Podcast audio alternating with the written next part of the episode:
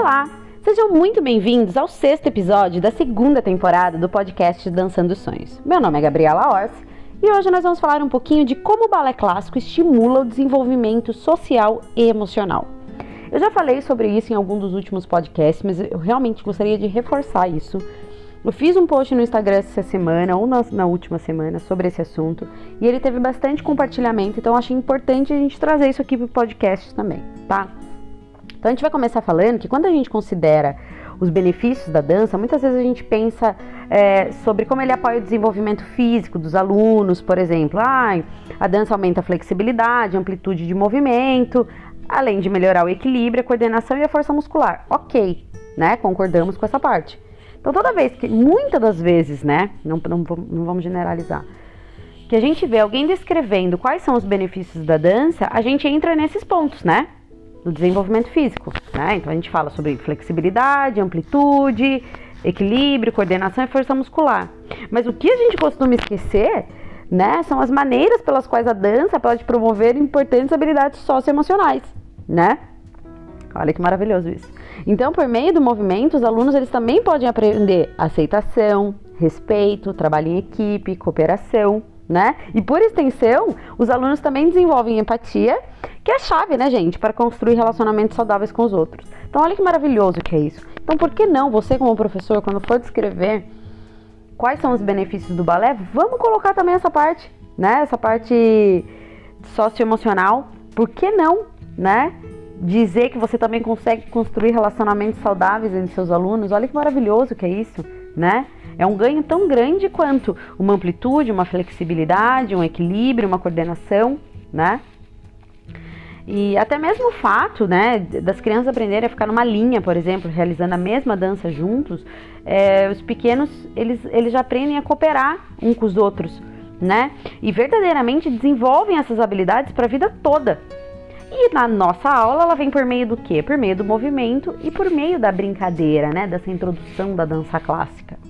Né? Então o envolvimento que as crianças têm em jogos, Aumenta, olha que maravilhoso isso, aumenta o fluxo sanguíneo e a oxigenação no cérebro, aumentando a conectividade neural e estimulando o crescimento das células nervosas no hipocampo, né? O que é o hipocampo? O centro da aprendizagem, da, o centro de aprendizagem e memória.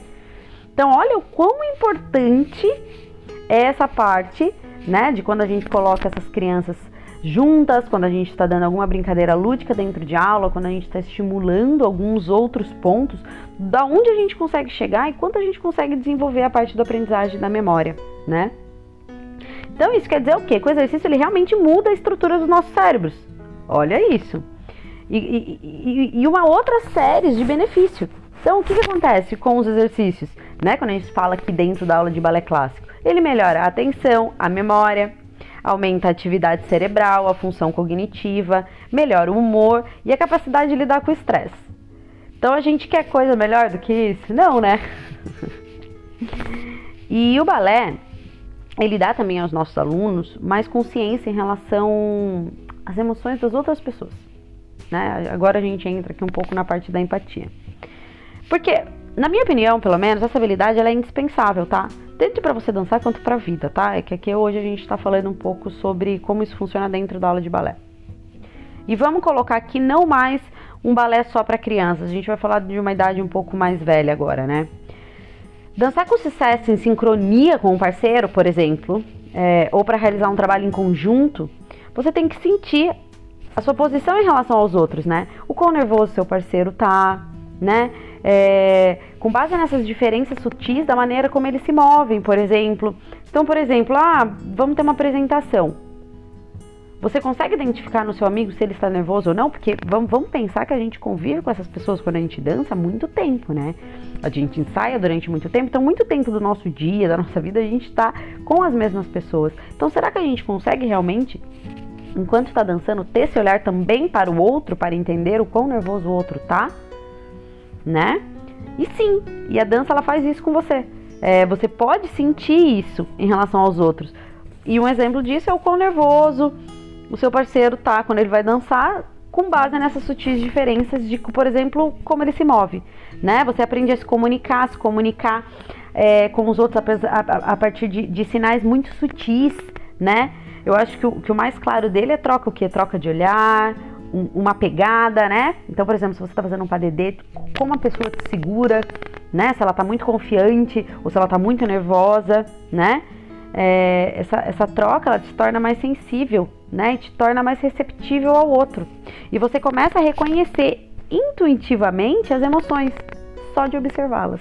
Olha, olha que incrível. Gente, eu tô, desculpa, eu tô muito empolgada hoje. Então, você pode sentir os, o, o, que os outros experimentam. Olha que legal. Cara, empatia é a coisa mais maravilhosa que existe no universo, eu acho. Quanto mais eu estudo sobre isso, mais encantada eu fico, mais, mais isso eu quero trazer isso pra minha vida e, e partilhar com vocês, né? Então você pode sentir o que os outros experimentam. Porque a sua memória muscular permite que você saiba o que é ansiedade, por exemplo, alegria, confiança, em um nível físico.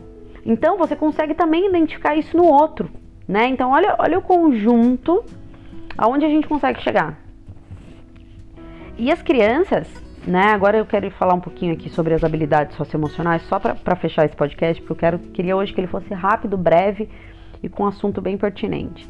É, as crianças com habilidades socioemocionais saudáveis, elas têm maior probabilidade também de sucesso na escola, no trabalho e na vida, tá? E eu queria só pontuar algumas dessas habilidades socioemocionais que elas ajudam as crianças que é fazer amigos. Olha, olha como o balé tá, tá, tá, tá completamente envolvido aqui, ó, sobre fazer amigos e manter essas amizades, né? O balé a gente traz ganho de confiança, a criança ela vai ficando confiante, então trabalhar muito isso nas nossas crianças, tá, pessoal? A confiança de, por exemplo, quando ela estiver no palco, que ela é capaz, que ela consegue, que ela é boa, né? Ensinar essas crianças também a resolver conflitos, é, gerenciar o estresse e a ansiedade, né? Vamos falar sobre, sobre esses dois temas que estão super, né? Super hoje, super hoje em alta, né? Aprender as normas, elas aprendem a tomar decisões, né? Aprende os pontos fracos os pontos fortes, ganham consciência, principalmente sobre o que os outros estão sentindo. Então, olha como as habilidades socioemocionais e a parte da, da empatia da emoção, elas estão completamente ligadas a tudo que a gente está falando desde aqui de cima e a gente percebe o quanto realmente o balé estimula esse desenvolvimento, né? Esse desenvolvimento social e emocional.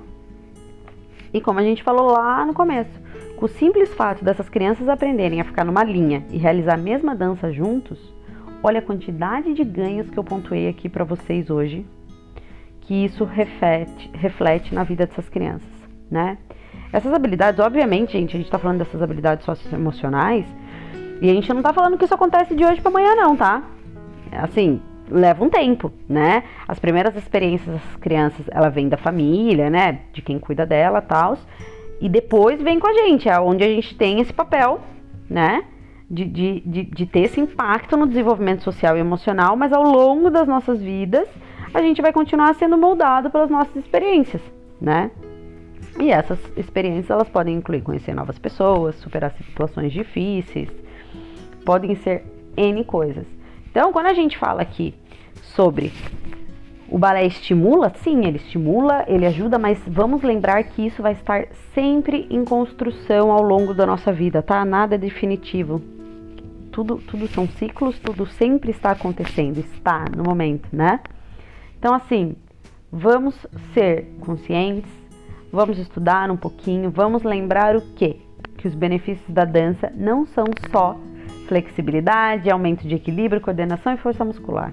Vamos lembrar também que através da dança, da nossa aula de balé, de quando a gente chega ali com as nossas crianças pequenas, bonitas, fofinhas, né? A gente já consegue estar tá ensinando para elas aceitação, respeito, trabalho em equipe, cooperação, desenvolver empatia, que essa é a chave para se construir relacionamentos saudáveis com os outros.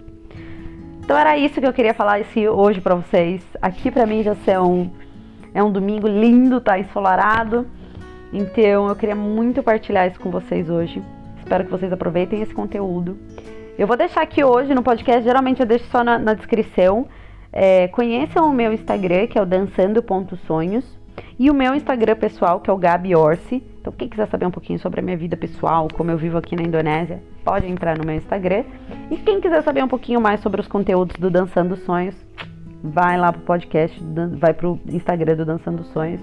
Você vai ter acesso ao meu e-book, que eu tenho o e-book Cores, e você vai entender um pouquinho mais desse programa maravilhoso que eu venho criando ao longo dos anos. Galera, fico por aqui e a gente se vê no próximo podcast.